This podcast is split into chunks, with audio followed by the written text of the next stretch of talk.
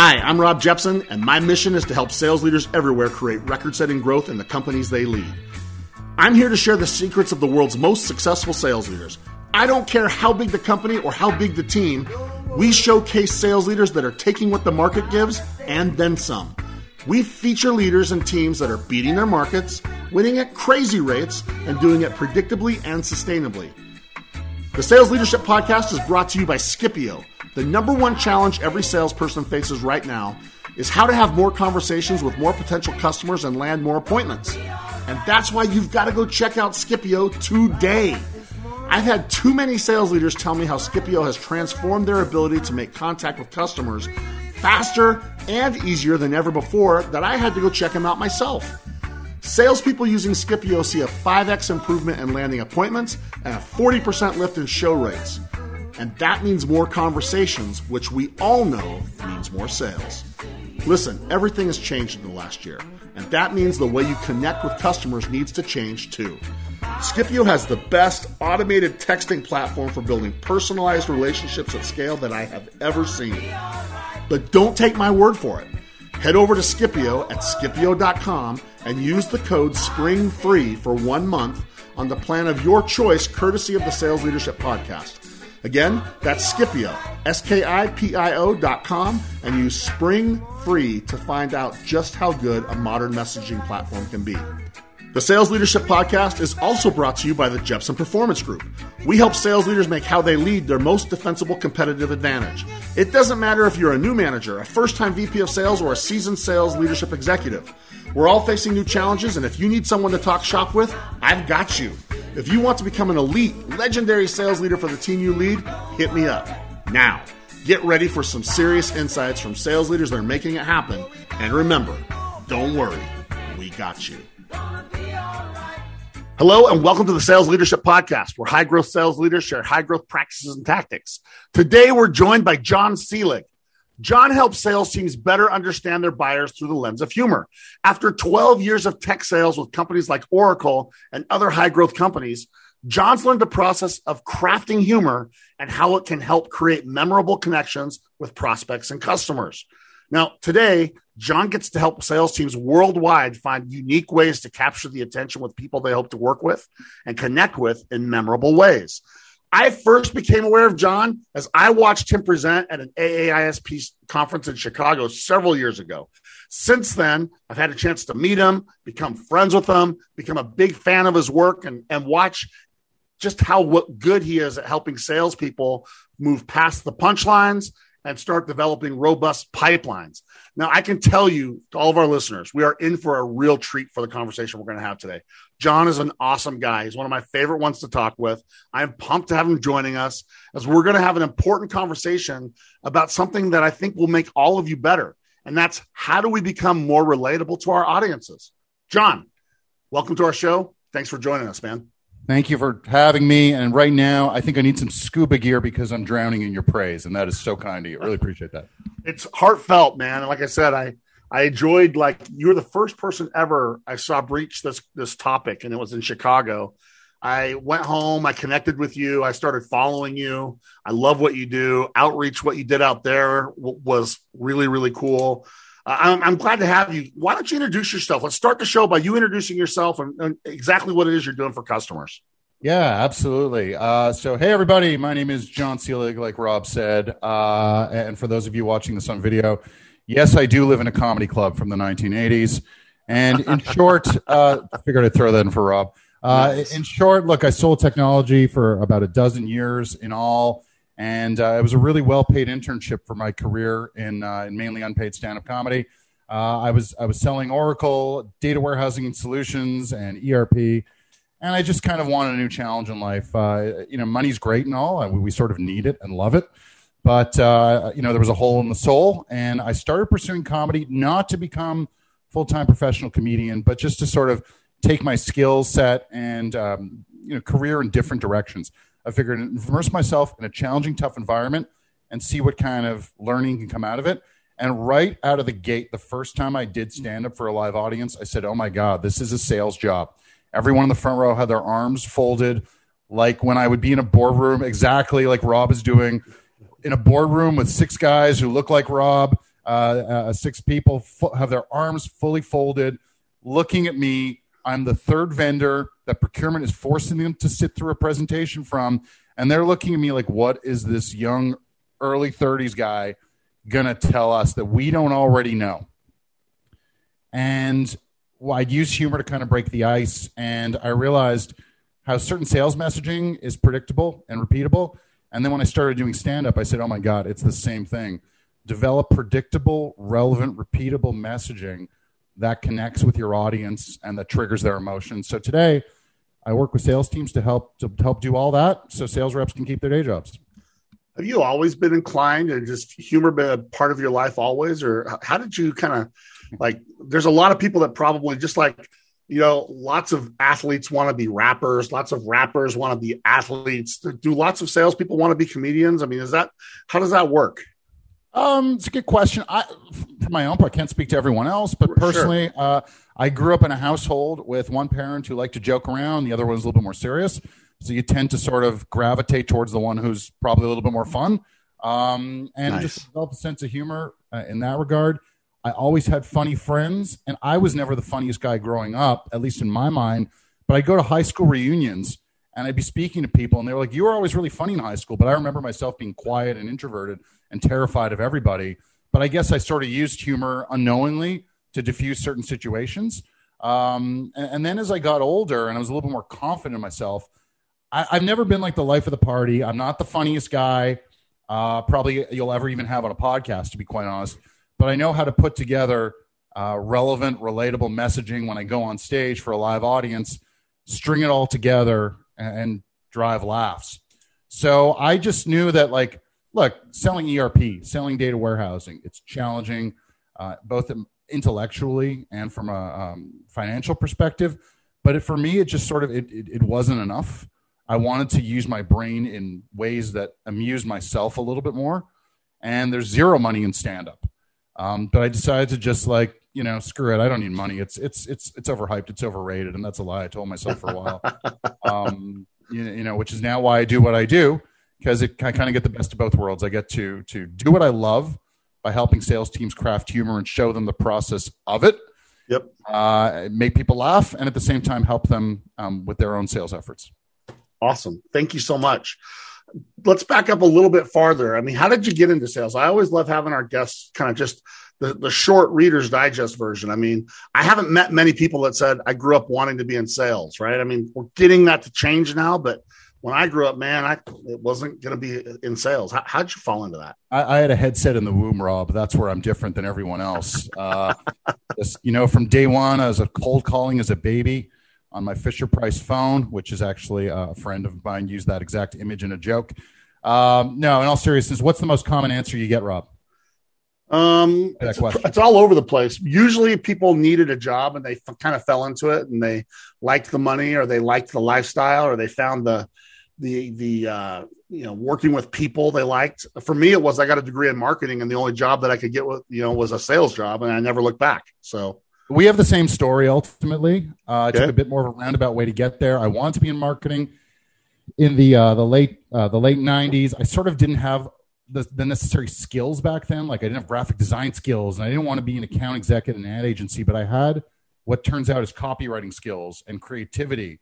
Um, but I ended up, uh, you know, after failing in the job market a little bit, there was this small startup called Oracle, and they were a company you may have heard of. That's it. And um, they were looking for business development consultants. And I figured, okay, I'm going to develop this company's business so hard. I'm going to take them to the next level. Um, and then I, I, I, walked into the interview, and there was like 50 other people there. They were hiring their first round of what, what is today known as an SDR. Yep. And I remember like the, the director of inside sales at Oracle, she was there to speak to us all at once. She goes, This is the telemarketing arm of Oracle. And I had two business degrees. I have an MBA. I almost walked out right there the moment I heard the word telemarketing. Wow. But there was this weird little voice in the back of my head that said, You've heard of this company. They're global. They're successful. Shut the hell up. Sit down. Listen. Go through this process. I prepped for the interview. I did the work. They want us to develop a PowerPoint presentation and uh, sort of um, um, tar- like uh, present something to them and, and ultimately sell them on a concept. I did all the work and I'm just just don't be a dummy. Don't leave. Just do this. And even before they assigned me to interview with somebody, I presented to the person who was going to be my boss. I presented a friend's startup business idea. Um, and, and bottom line was, I said, "Do you have any questions?" When I was done presenting, and his Texas accent, he said, "I don't know what you just told me, but you're going to fit in fine around here." what a great story, man! And and and I, I took the job. I actually liked the fact that um, cold calling was predictable. Like I knew what I had to do to to to not only earn my money but to keep my job and to advance. And after a year, I moved, I moved into inside sales at Oracle. And then after another year and a half of that, I joined an Oracle partner in Montreal, and I spent six and a half years building up, uh, build, helping helping them build that organization. Well, I appreciate you joining us today, man. I love your background. Thanks for sharing your story, and um, I'm excited. I mean, that getting your background like that makes this even more interesting to me because Oracle is known as really people that help pioneer that whole SDR function, and um, and so you've been part of that from the, the get go. You've seen it develop. You have an amazing context. That's why I think that your insights are going to be so helpful. So I'm excited. Let's start by talking about the state of the selling world right now. How hard is it, John? I mean, you work with companies all over the place. In fact, I'm going to tell people more than once today go to John's website, you know, go, go to johnseelig.com. You're going to see some really cool things about the kind of work John does. Um, it's a noisy place right now, John. I mean, how hard is it for people to cut through that noise? Well, it's pretty hard uh, because occasionally I get hired to, to help them do it. So, uh, and who knew that was even possible? Uh, you know, I have this expression when I when I started at Oracle, I had, like I said, I had a bachelor's in business, and I had a master's in business. I had done some consulting work, but then I'm being asked to call up a CFO at a $500 million manufacturer to talk to them about either global consolidation or financial forecasting, budgeting, and planning and I'm terrified. I don't really like. Sure, I've taken accounting and finance, but I don't really know anything about the blood and guts of what this this person I'm I'm dialing is really trying to do with their day. And you know, like we have this rough idea, and we're getting trained all the time. And Oracle, you're drinking from the fire hose. So even though they supply you with all kinds of good um, playbooks and uh, call scripts and cheat sheets, uh, at the end of the day, it's terrifying to call these people. And we look at today's modern sales landscape. There's a gazillion startups funded by God knows how many VCs, and they're all on a timeline to scale within three years. And that, you know, that that drives a lot of decision making, including who we're going to hire and in what numbers, and and sometimes an inability to really get our reps trained up adequately to call C level folks or, or VPs. And you know, I have this expression: most sales pros sell stuff they've never used to people whose jobs they've never had in industries they've never worked. And that makes it really hard for someone who's right out of college, an SDR or even an AE, to connect and have a meaningful business discussion with that prospect. Um, so, and, and prospects smell that. They smell the, the hacks and the templates and, and the tricks that, that, that some, some are kind of putting out there. They're, they smell the shortcuts, and there is no shortcut to understanding who your buyer is, what they're trying to achieve, the problems you solve, how those problems are in the way of them reaching their desired end state, and ultimately how you can help them remove those roadblocks. There's no, until all that subject matter mastery happens, it's going to be hard for sales reps to stand out. I think you're dead on. And I think, I think I want to sit on that for a minute, John. You made a really, really great insight most people are selling to people in roles and have jobs that they've never done and pressures that they've never had to face and challenges that they're not up against. And as a result, they resort to, I don't know, the script, I guess, maybe buzzwords, um, things that, if used incorrectly, I think it can actually make someone want to never speak with you, right? Absolutely. Like they, they know when you are, are consultative and a subject matter expert versus someone reading something that was was scripted for you? Yeah, so I'm thinking about my sales leaders. We got sales leaders all around the world listening to you right now, John, and they're probably some of them nodding their head, going, "Yeah, that makes sense." So, so how do you help a team overcome that? How do you help them start to learn more, uh, walk in their shoes, understand who they are? How do you how do you help them do that? Because that's a big problem that I don't know if there's an easy solution to it. Nothing's easy. I think we, we've nice. You know that was that was one of those two lessons that my dad taught me. Nothing's easy and nothing's life isn't fair. Those are my two favorite life lessons from my dad, who uh, wasn't big on life lessons, shall we say, but uh, great dad nonetheless. Um, look, I, it's really interesting because when I started writing comedy, I was writing things that were funny to me that I felt people would relate to. But then when I go on stage, I found sometimes they didn't find them very funny and or they weren't relating to the, those those concepts I was putting forward. Um, and I started to watch more shows. Um, you know, when you're on shows, you're watch. You really, especially when you're starting out, should be watching other comedians. And I learned something that the great comedians, um, it's not just because they're funny. At the core of it, they're relevant and relatable to their audience, mm. and they're triggering their emotions through the ideas they're putting forth. And at the same time, that I watch bad comedians and I learn way more from watching really bad comedians and why they're not connecting with audiences than I did from watching the great ones. The great ones make it look like magic. The bad ones, you can see they're taking too long. They haven't gotten to a punchline. They're talking about topics the audience has acknowledged they don't care about. There's there's one comedian I know who'll say, "Hey, who's a big fan of pro wrestling?" And no one applauds. He goes, "Tough. I'm doing five minutes of that stuff about about pro wrestling anyway." Mm. And that means you're not listening. That means you don't care about your customers. You're delivering products and solutions to them that they don't want or need. They've they've already told you, I'm not in the market for this. Go away.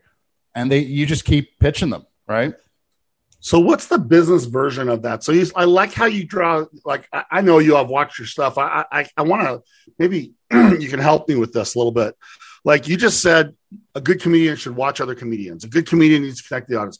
So a good salesperson can they watch other salespeople? How, how do you watch the day in the life of a customer? How, how do you learn that stuff? How do you get to that point where you can be more relatable? If you haven't walked in their shoes, what can they do to make it e- become easier to relate to the prospects and the clients? I mean, I think at the end of the day, we're consult salespeople have to be consultative. We're, we're, we're hyper niche business consultants for small problems that our tools and solutions solve. And we don't have to know everything about business we have to know everything about the problems we solve, who they affect, what are the ripple effects of not solving those problems, who are the stakeholders involved. And in short, you know, uh, from from a, selfish perspective here, um, the process of figuring out how can I evoke an emotional reaction in my buyer, um, it, you know, going through the process of figuring out how can I do that is pretty much the same as how comedians write jokes for their audience. So how can we be relatable to them and relevant? and how can we understand who our audience is in the first place and what they're looking to get out of the night so if i walk into a room and i apologize if i'm, I'm going on a bit off track here no do it um, if i walk into a to a bar yep uh, in in i don't know in some large city and it's all people of a certain generation um, there's probably certain references and material i'm going to need to pull out of my act right before i go on stage because they're not going to get it and i'm just going to be eating into my time if I don't make them laugh, they tune out.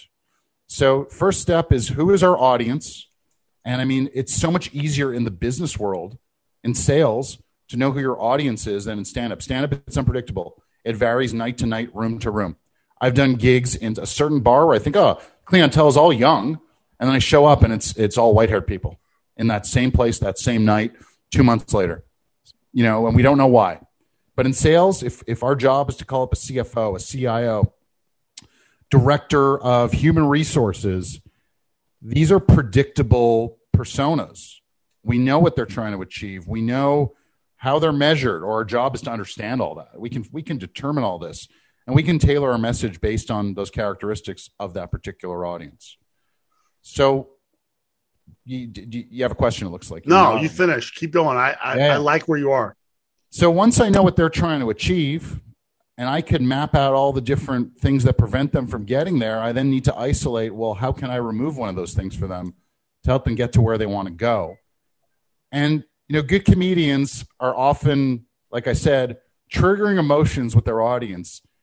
Jerry Seinfeld's known for going, Don't you hate it when? Or, you know what suck keeps me up at night? Or, you know what sucks?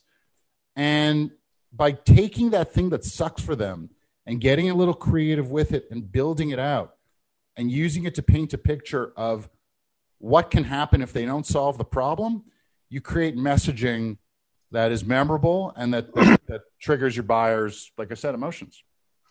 I like that a lot. And so I think that sometimes there's so much pressure on activity that we confuse activity for accomplishment. And I would rather do fewer connects with people that I know more about than more connects with people that I'm just making assumptions about.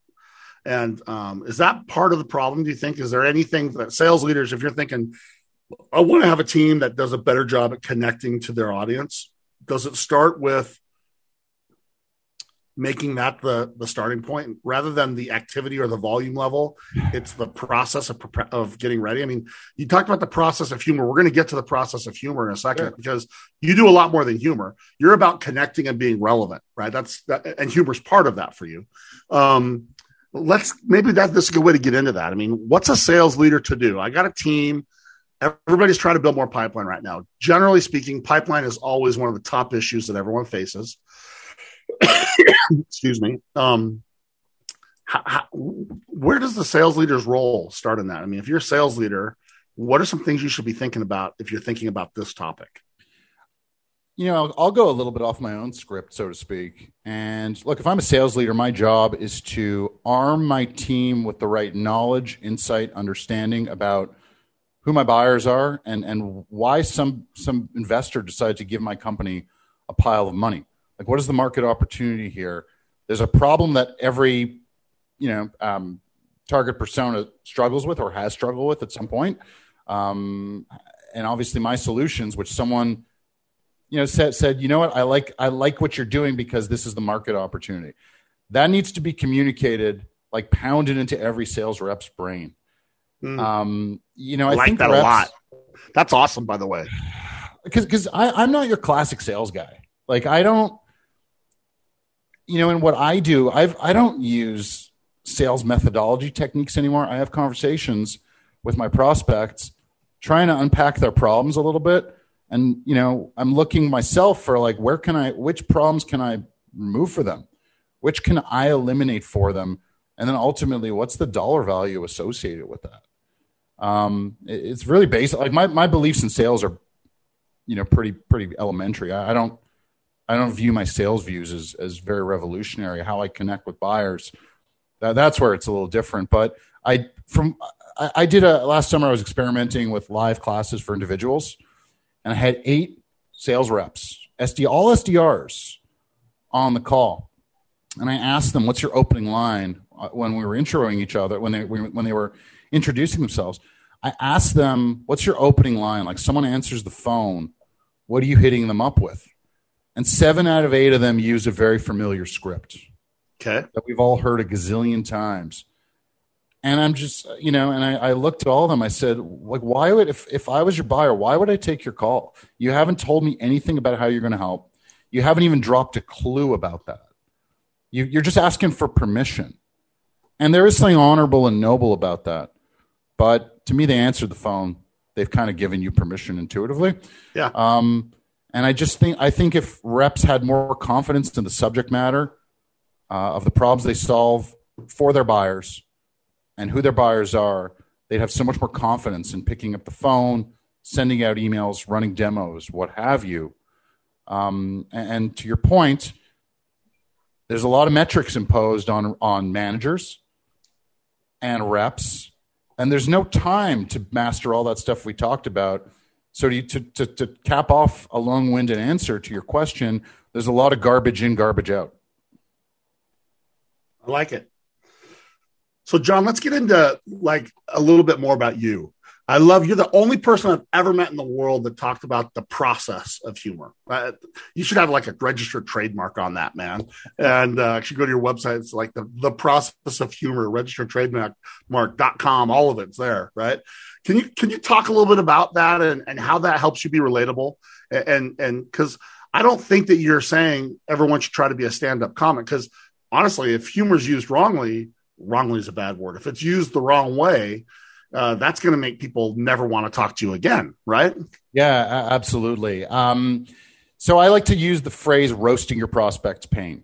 That's the one. I'm. That's the one that's going to get trademarked. Um, and so, and so, writing it down. Watch, Yeah, exactly. If you've ever watched uh, a, a comedy roast, um, what would you have you ever you, you've watched those, right?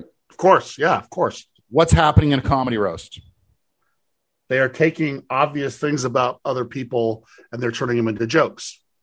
You know, like one of the like I'm thinking of like people like for former President Donald Trump, it was always his hair, right? That, that orange hair kind of thing.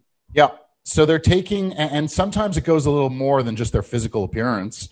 Right. It goes to maybe Right, right. personal that happened in their life. Um, and, and so, really, what they're doing is they're delivering painful truths through humor, through the through the structure of a joke.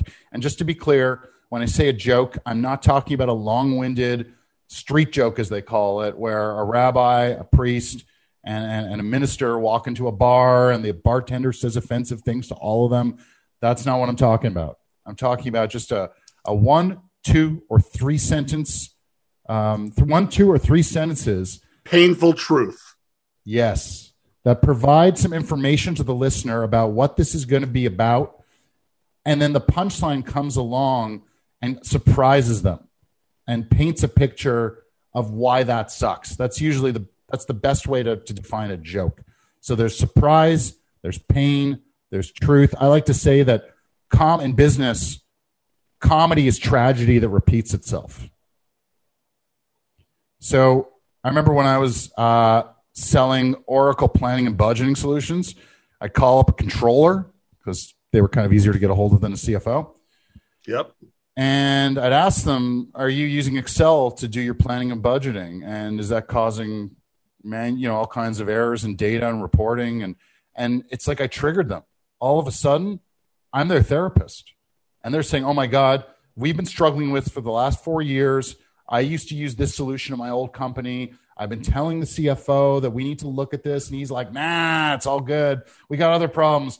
But he was he was painting the picture of how much damage doing their planning and budgeting in Excel was, and I'm just jotting notes. I'm just taking down everything he's saying, which I'm then going to give to uh, a solutions consultant to ultimately build into the demo for when we when we're going to show them how we're going to solve these problems. So I triggered him, um, and so forget jokes for a moment. Okay. The journey to writing those jokes requires, and I, I've said this already in this podcast, insight in, and understanding and observation about who our audience is, what they're trying to achieve, what keeps them up at night, what what what what fra- what what they're afraid of, what they're nervous about, what they just hate or fr- or struggle with, what what they love, what they what they want, what they need. If we can understand all this stuff about them, we're in a position to craft a message that flicks on one of those emotional switches with them. And trying to take the problems that we can solve for them. Um, this whole process of writing jokes unpacks all kinds of specifics around the pain points that we solve for them. And then once you learn, jo- jokes are formulas by nature.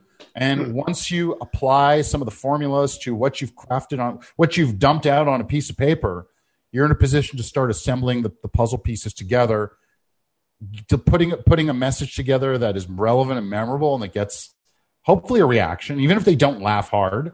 It's going to be different than all the other outreach that they're receiving. It's going to be relevant to them, and um, if you can get them laughing, even better.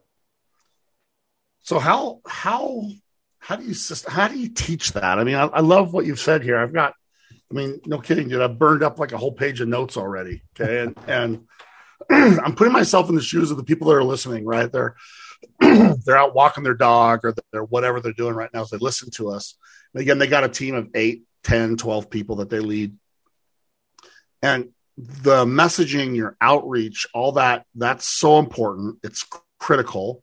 Um, is it as simple as just start just find a couple of problems and then kind of reconstruct it through the form of something funny is is that is it that simple really I think the biggest mistake that anyone, not salespeople, even even like new comedians, try to do is they try to be funny right out of the gate with what it Okay. is they want to say. But the reality is, let's just get our points down on paper. What do we want our audience to take away from a brief interaction? What is the one thing that we want to impress upon them? And usually, from, from how I was trained to sell, it's like, look, as a, as a CXO, I know you struggle with problem X. And problem X is is really the starting point for writing the joke. Like, what do we want to say about that joke? What do we want to say about about problem X? How is it affecting their lives? What what's going to happen if they don't solve the problem? Who's affect who's going to be affected by it? Um, what again? Which which emotional switches does it flick on? And like I said, jokes are formulas. There's only about ten of them. Really? They're pretty widely available online. To wow. okay. Google joke formulas, go find them. Um, I, te- I teach a handful. And a, a very common approach to writing a joke is comparing one thing, the thing you want to highlight, to something completely different. Just a simple analogy. And very often, words used to describe problems can be that that that what I call a fulcrum or anchor word to building a joke. So, for example, if I'm calling up a CRO, I like I like starting a, a, cold call with a joke about how this is a cold call. Okay. But I want it to be relevant to them. Okay. So I've written a bunch of these jokes that I'm I'm just testing here and there when I have time to prospect these days. So imagine I'm calling up a CRO and I say, "Hey, Rob, this is John Seelig. We've never spoken before. So this call will be colder than the relationship between sales and marketing." Okay. and so why are you laughing? because it's it's a reality that people talk about. I mean, it's almost over talked about sometimes, right? Right. And it's something that everybody that's a sales leader or a marketing leader has had to listen to. Uh, there's been who knows how many webinars on it. There's been who knows how many articles on it. Um, it there is a fact there, and people often try to even differentiate themselves by saying we we're better at that than everybody else. So uh, yeah, it's it's like this. It's like cats and dogs sometimes. Yeah. And so that joke is, is, highlights a problem that I help yeah. sales teams with. It's like, you know, from one of the things my workshops do, it's team building. At the end of the day, it's helping marketers and sales reps learn from each other, share perspectives. And that's just that's just the hook for the reason for my call. So I'm illuminating a problem through a simple comparison joke that compares how cold my call is to something kind of emotional and real. Okay. So like jokes, it.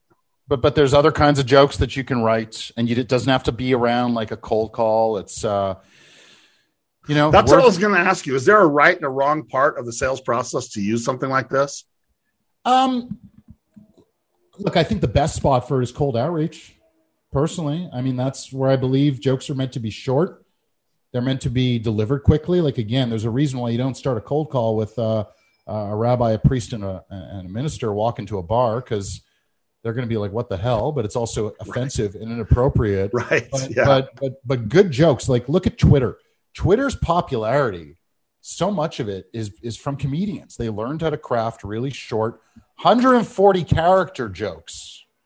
Today we're up to 280, but I still try to write my jokes in 140 characters or less. Information subversion of expectations. Period. Um, so cold outreach, and and you know, I, I was reading uh, about the podcast, and you're trying to help sales leaders do things that are both um, repeatable and predictable. Yes. When you when you're watching a stand-up comedian on Netflix in the, in one of their specials, they're not making it up. They're not improvising. This isn't new jokes that they've done five times. These are jokes that they've been telling for a year at this point. And hmm. it's very much a funnel approach, the whole writing jokes. You're going to write 30 jokes, five of them are going to be good. I don't know what the what that math is, but you have to write a lot more jokes. Like like if I write two jokes and I go on stage and they both fail, I have nothing else for my next time on stage. I could fix those jokes and hope they work next time, but you, know, I need to write a bunch of material, choose some that are precious to me like it's kind of like opportunities which deals do I want to work on and evolve into something that's going to pay off? Which are my customers going to buy?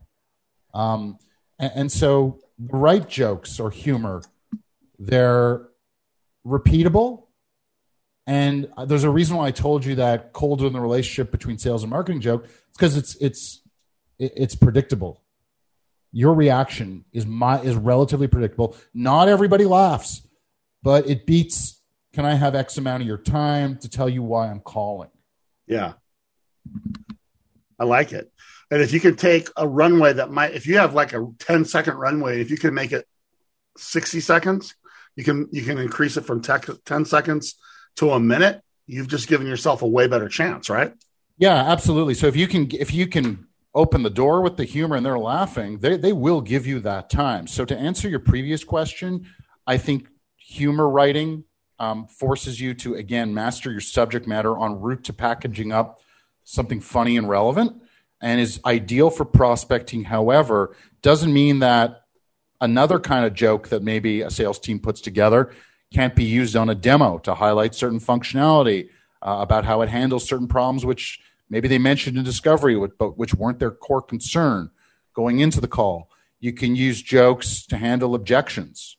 Um, you, you know, again, jokes are scripted, and I don't mean script like you're reading like a robot, but at the same time, it's it's repeatable, and hopefully, more reps can find that one go-to joke, bit of humor that resonates with their buyers and says something relevant and relatable to them. And I guess you just have to use common sense. I guess is that the only other lens you look through is, like you said, don't be offensive and I guess you're allowed to be a little bit hokey because you're trying to laugh, or or do you have to have a filter on that? Uh, look, there's all kinds of things we would. I I I, ref, I refuse to encourage reps to say to their buyers, "We do not want to offend them in any way at all." Okay. They are not a stand-up comedy audience. I know this is a hot debate. Why can't comedians make jokes anymore? Guess what? Sales reps, they're not comedians, and your prospects aren't paying for a show. They're not paying mm. to laugh. You're interrupting their day with your outreach. It better be clean. It better not reference anything to do with anyone's gender, culture, religion, um, um, anything about their ethnicity, anything about their sexual orientation. If they come from a disadvantaged or, or marginalized community, um, or, or, or we never want to mock anyone's physical appearance or their life circumstances. You just want to keep it business and PC. And to your point, I'd rather see someone craft something that's a little hokey, a little eye rolling, and it's not what I encourage. I actually want to go right. for the the surprise and the punchline. But when when in my workshop, sometimes reps like to lean on puns. I don't teach puns, but sometimes they use them, and I'm like, you know what? Go for it. It'll it, will it will get the smile. Is humor a good follow up tool? Put it in your follow up stuff as well, or or is it better live? I I don't do much of that. I don't teach that kind of stuff, but I think okay. at the end of the day, like like I have one joke I use for follow ups, and it's not quite a it's not really a follow up, but it's it's when someone's kind of gone cold on me. Yeah, I'll just and, and I'll just put it out there for the whole world to use. I don't care. Uh, I, you know, I, in the subject line, it's like like with bad. I put like with bad Starbucks Wi-Fi. Dot dot dot. They open it up. It says dot dot dot. I'd love to reconnect. this is Rob. Listen, it's been a while. I like it. Yeah, and, and, but that's I, a great example of like something that makes someone laugh. It's not hokey. It's not over the top. All it does is is break down a little bit of barriers. That's all it does, right? Yeah, and I mean, it is a little hokey. Let's let's be frank. You don't have to be super polite. It's not like the joke I'm most proud of, but it's different than like you know, did you fall into an alligator pit or whatever? That's stupid. Yeah, and I hate. See, that's what I'm referring to. I guess. Yeah. There's some really dumb things like, oh, it's one of these three things and you got eaten by alligators. No, I hate that. Like there was a time that everybody was doing that. And, and I can't believe that it ever worked because it must have, because like I had like 200 people do that to me. And, um, I'm, I'm shocked by it. That's why I asked the question. Like it's, I, I guess I just got to be you. You got to be authentic to you, right? Well, Look, you actually touched on something that, that drives me nuts is everyone's copying everyone else because they heard it worked somewhere else. But then all of a sudden, every buyer is receiving the exact same messaging from every rep that's trying to get a hold of them. How is anyone supposed to stand out if no one puts any creativity or energy into tailoring something for that specific buyer? And it's, and if you can be the one that's different, that offers them something unique in your messaging, more often than not, they will give you the time if you've actually touched on a relevant business issue. So that's what I like. It's a relevant business issue. You've you've demonstrated that you understand it to some degree because you can joke about it, um, and it differentiates you. It's like you said. I'm not asking for 15 minutes or whatever. It's it's it's something different. Let's start to wrap this. We're about out of time.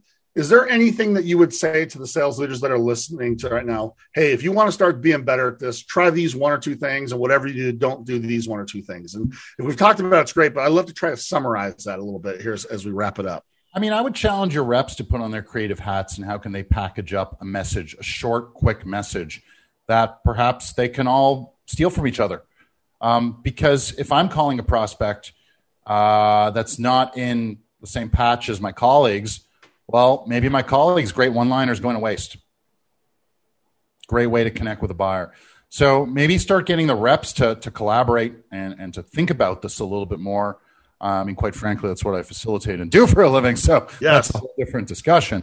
But uh, but but really, people, I, I, see a lot of marketing folks writing messaging for SDRs. Let's say, um, I mean, marketers usually have never spoken to a customer and, and, sure they get all kinds of feedback, but there's something that's missing. Uh, there's a lot of buzzwords involved, and I just think we have to get as real and, and cutting with our messaging as possible. So I think the first step is to gather the truth. I like that. John, you've been awesome. I always wrap everything, every uh, episode with a kind of a rapid fire. If if uh, I, I never prepare anybody for it, so you up for it? Three questions, real fast. I guess. I guess I have no choice but to say, yeah, let's do it. Okay, let's do it, man. Weird if I backed up. you can. You can back out. You can say no. You can be the first one to say no. Uh, it's fine. Bring it on. I mean, this is terrible. so. Biggest sales leadership challenge that you see as you work with sales teams right now. What's the biggest sales leadership challenge you see, and any suggestions how you beat it? I think. I think growing pipelines the biggest challenge that every fragmented, niched technology company, in particular, has to face just how to how to how to break through the noise and, and have meaningful business conversations. I like it, and you're right. It will never go away. I mean, teams always are going to have to have pipeline. When you're building teams, is there like a characteristic or something that you profile for or look for as you interview for people that you're building sales teams with? Is there anything that you think makes for a really good salesperson if, as you're looking to build a team? Yeah, I mean, as a guy who's built zero sales teams. Uh, I had a count in my head how many I built. I mean, I just want the people who are kind of like, like if I was to hire. So this is like you guys, everyone listening, take this for what it's worth. I kind of want the most flexible, nimble people, the best learners, um, the people who would be able to, again, look at any business issue I toss them and figure out how to break it down and uh, figure out why my company um, can help them solve the problem. I, you know, there has to be the hunger there too. There has to be the desire to deal with the the, the, the rejection because that is that that's a reality in sales. We need that thick skin. But I just I just want the smartest people. Well, the reason I was excited to ask you was because you work with a lot of teams, and so you you've seen people that can adapt, and you've seen people. That, so I love that you said that nimbleness. That's that's good. Okay, last one. We found that great leaders are quite often readers, and, and and by that, it's because they are never done with their journey you know, they're always looking to learn. They're looking to add more. And that's why I think a lot of our leaders are going to be really excited about what you bring to the table, John, because most of the time they haven't really considered that as something that can have a process.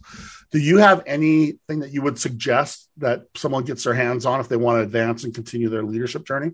Other than my blog? Tell us where your blog is because that's perfect. How do we sure. get more of you? How do we get more of you? How do they connect to you? Um, how do they pick up the conversation, bring you in if they want to start to dive into more of what you do? Yeah, absolutely, and and no apologies whatsoever for the shameless self promotion. I mean, I'm Canadian, no. so uh, we're really proving that we're just not as polite as you think. We're just pros at being passive aggressive. Um, and we had Australia on the air last week. We got Canada on the air this week. We're we're we are a global. Uh, we're global over here at the Sales Leadership Podcast, man. You're a global force to be reckoned with. Um, yes, and so am I for that matter. No, I, I, this is like ridiculous bravado at this point. Um, JohnSeelig.com is my website. There is no H in John, uh, so it's J O N S E L I G.com. And just find me on LinkedIn. That's really the best spot. I post on LinkedIn roughly three times a week. Rob and I have done a video together. You got some good stuff on LinkedIn, man. You got some funny stuff on there. You you live your brand, man. You you, you definitely live your brand. I'm, I'm going to tell everyone go find yes and we do have a good we have a the sea was angry my friend episode uh together. That was fun. You, you nailed that by the way. Rob rob uh, was was uh, I, I, have this uh, web series that i created on unleash 2019 called second opinion where sales reps ask my obnoxious alter ego, who is uh, in his own mind uh, God's gift to sales, uh, all kinds of sales questions, and he gives the world's worst uh, advice in his mind. It's a little unconventional, and unorthodox. And then the reps, they're kind of not on board. And then folks like Rob offer a second opinion. So maybe maybe I'll post that on LinkedIn uh, in the coming days. Well, I'm excited to have you, John. John, this was fun. This was even more fun than I thought it would be. Any final thoughts as we're going to wrap this? It's been a really great conversation. I love the idea of trying to be more relatable by being maybe just a little more disarming uh, as you kind of take a an angle of smiling at what we're up against. And if there's one thing that I can't wait to learn more about from you, it's how do we roast people? How, how do we roast prospects' pain? The idea of roasting prospects' pain was something that I will remember for a long time. No, that's good. I mean, again, I guess the one thing, final point I want to impress is I, I don't proclaim that every sales rep needs to take a crafted joke and use it and all of a sudden, like you said, become a stand-up comedian. I, I do feel that, um, let's say you got 20 reps, uh, putting them all through the process of understanding the buyer and our relevance to them is going to boost everyone's knowledge and learning.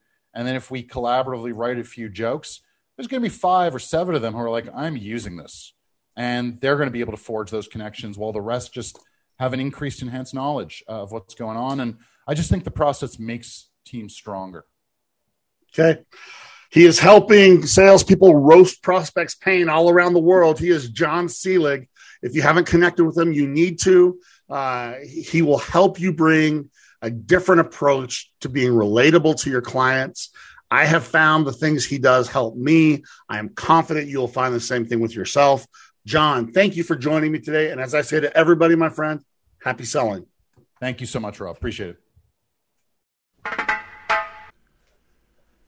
Hey everyone, welcome to another So What portion of the Sales Leadership Podcast, where we break down that interview and we ask ourselves, why did that conversation even matter? But first, I want to thank my friends at Skipio for their ongoing support of the Sales Leadership Podcast. Texting is one of the last platforms where you can really differentiate how you engage your customers. I'm all in on Skipio's mission of getting texting right. I have really dug into their product and I love it. Since we've started this partnership with Skipio, I've had several sales managers hit me up and tell me just how much they like the Skipio platform. Its simplicity, its powerful features, and the impact texting done right creates, it makes this tool a no-brainer for the modern sales org. Listen, not all text messaging platforms are created equal. If you're looking to engage more with your clients and also working to get more prospects to your demos and discovery meetings, start using Skipio. Skipio's platform is the most powerful, most personal one I've ever seen. It's just that simple. I know the team personally, and I know they will give you an amazing experience. Take advantage of a free month with no strings, compliments of the Sales Leadership Podcast. Head to Skipio.com Tell them I sent you by using the code ROB on the sign up page. You'll be blown away how quickly the right text platform can change the game for the members of your team. Now, this podcast is also brought to you by my company, the Jeppsen Performance Group. If you're like most sales leaders, you've been left to figure out your leadership system on your own. And then if that's the case, you need to hit me up. Because while there's no shortcuts to success, you can get there faster if you take the most direct route. If you like the content of this podcast, you're going to love the content in my community for sales leaders, Sales Leadership United. It's like a Home Depot for sales leaders with my very best content, over 100 hours of training materials, and a private podcast for members only. You'll find everything you need in Sales Leadership United. And if you've never had a coach in your corner, now is a great time to give it a try. The greatest performers in the world in every discipline invest in themselves. So save your most precious resource, your time. Small improvements create disproportionate results in both sales and sales leadership. And if you can win just a little more and just a little faster, you'll create massive results. If you want to find those small advantages that create massive results, hit me up today. Now, I am so pumped that we got to have John Seelig join us today. I will never forget being at an AAISP national conference where he had a workshop of using humor to differentiate yourself in the sales process. And I went to it not knowing what to expect. I thought it would be a laundry list of jokes that people might use, but I thought wrong. John was all about becoming relatable and relevant to customers and prospects. And his concept of roasting the prospect's pain was something that really spoke to me. Because if you do it right, You can evoke that emotional response with your buyer. And, and you've got to create that emotional response if you want to have the best possible chance of creating that connection with your prospect. Because you got to remember, we have to connect before we can try to correct. And too many reps get that backwards, right? They want to create con- correction and then over time create connection. Those that connect first, they get plenty of opportunities to correct later. So I hope you found John's insights really refreshing. And if you're like me, it was much different than you expected. Okay. John isn't here to help us with our stand up comedy. John is here to help us become better at building uh, relationships, better at being relatable, better at being relevant, and, and, and better at creating connection. so I, I like that a lot because the faster you connect to what someone cares about, the more successful you will be. I've said that hundreds of times. The only way you're going to be valuable is if you solve a problem someone cares about or you can provide a result someone cares about. And the sooner they realize that you understand what they care about, the more successful you'll be. And John's really right in one of the things he said early in the show. Most people, most salespeople are selling to jobs they've never done, right? They're selling to professionals uh, that are doing work they've never done, and the buyers know it. Right? I, I get hit up all the time by people don't that they just don't get what I do or who I am or what what I'm up against. And the rare times that I find those people that do, I want to talk to those people. I can't get enough of those people. And it's just so easy for your prospects to discount a salesperson because the default is, oh, it's just someone who doesn't get me. Sam McKenna says it best. I love how Sam McKenna says, show me you know me. Um, it, it's a great principle. We've talked about it on this podcast before, and Sh- and John shares a really refreshing way of doing just that. So I don't care if you use humor or not. You're all going to have more success as sales leaders if you help each rep on your team learn to connect to people. John encourages us to have conversations, and conversations always have been and always will be king in the world of sales. So I encourage you to take some time this week to reevaluate how you start the process of connecting with someone. Because the better you start, the better you'll finish. Connection. That's the jam. How do you connect with people? And by the way, did you notice that John refers to his work as the process of humor? Once again, people that are expert at what they do, they don't just show up and wing it. Right? They have process. And as leaders, you need to be sure that you're focused on the fact that process was what helps you create predictability. If process is good, success is inevitable. If process is weak, success is unsustainable. So this week, take the time to double down on how you're finding ways to connect in ways that are unique. How well can you use the pain of your customers to demonstrate that you get them? that you know them. That's why humor can be so good if you do that. If you can understand their pain so well, you can make a joke that makes them chuckle. You know, that gives them the indicator that maybe you understand them. Maybe you're not just another salesperson. Maybe you're someone that can speak at their level. Okay. So don't ever forget this either. The purpose of a call isn't to determine that a prospect can work with you. You should already know that if you've done your pre-call planning and research. The purpose of a call should be to determine if they should work with you. And that's a totally different conversation. And it only comes um, if you can have a problem based approach to everything you do. Roasting the pain, as my man John says, that's just one way for you to demonstrate relevance and relatability. So do yourself a favor and connect with John. He has a ton of resources available on his site, www.johnseelig.com. So shout out to John. Man, thanks for joining me. I appreciate you sharing your insights with sales leaders all around the world. I love what you're doing for the sales community, and I wish you much continued success as you help salespeople roast prospects' pain around the world. Thanks also to our friends at Skipio for their support of the podcast. You need to use texting right as part of the modern sales process, and Skipio will help you do it better than anyone else can. Take advantage of 30 days for free on me by going to Skipio.com and using the code name Rob on any of their plans, no strings attached. Finally, thanks to each of you, our listeners. If you liked this episode, please share it with someone who could benefit from it. And keep those five star reviews coming on iTunes. They go a long way in helping me get the best guests in the world to join the show.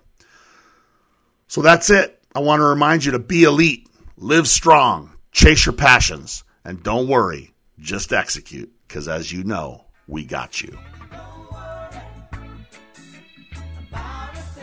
Thank you so much for joining the Sales Leadership Podcast, the award winning sales leadership podcast for those sales leaders looking to create legendary impact to those they lead. The greatest compliment you can give is to share this show and any of your favorite episodes with your fellow sales leaders, social media followers, or other communities you're part of. The Sales Leadership Podcast is brought to you by the Jeppsen Performance Group. If you want to discuss any of the topics discussed on the show, want to level up your leadership impact, discuss executive coaching services, or even include me at an upcoming event, hit me up at rob at jetpg.com. That's rob at jepg.com. And to those of you working to become a legendary sales leader, I salute you and wish you much success on your journey. Whenever you need someone in your corner, you know where to find me.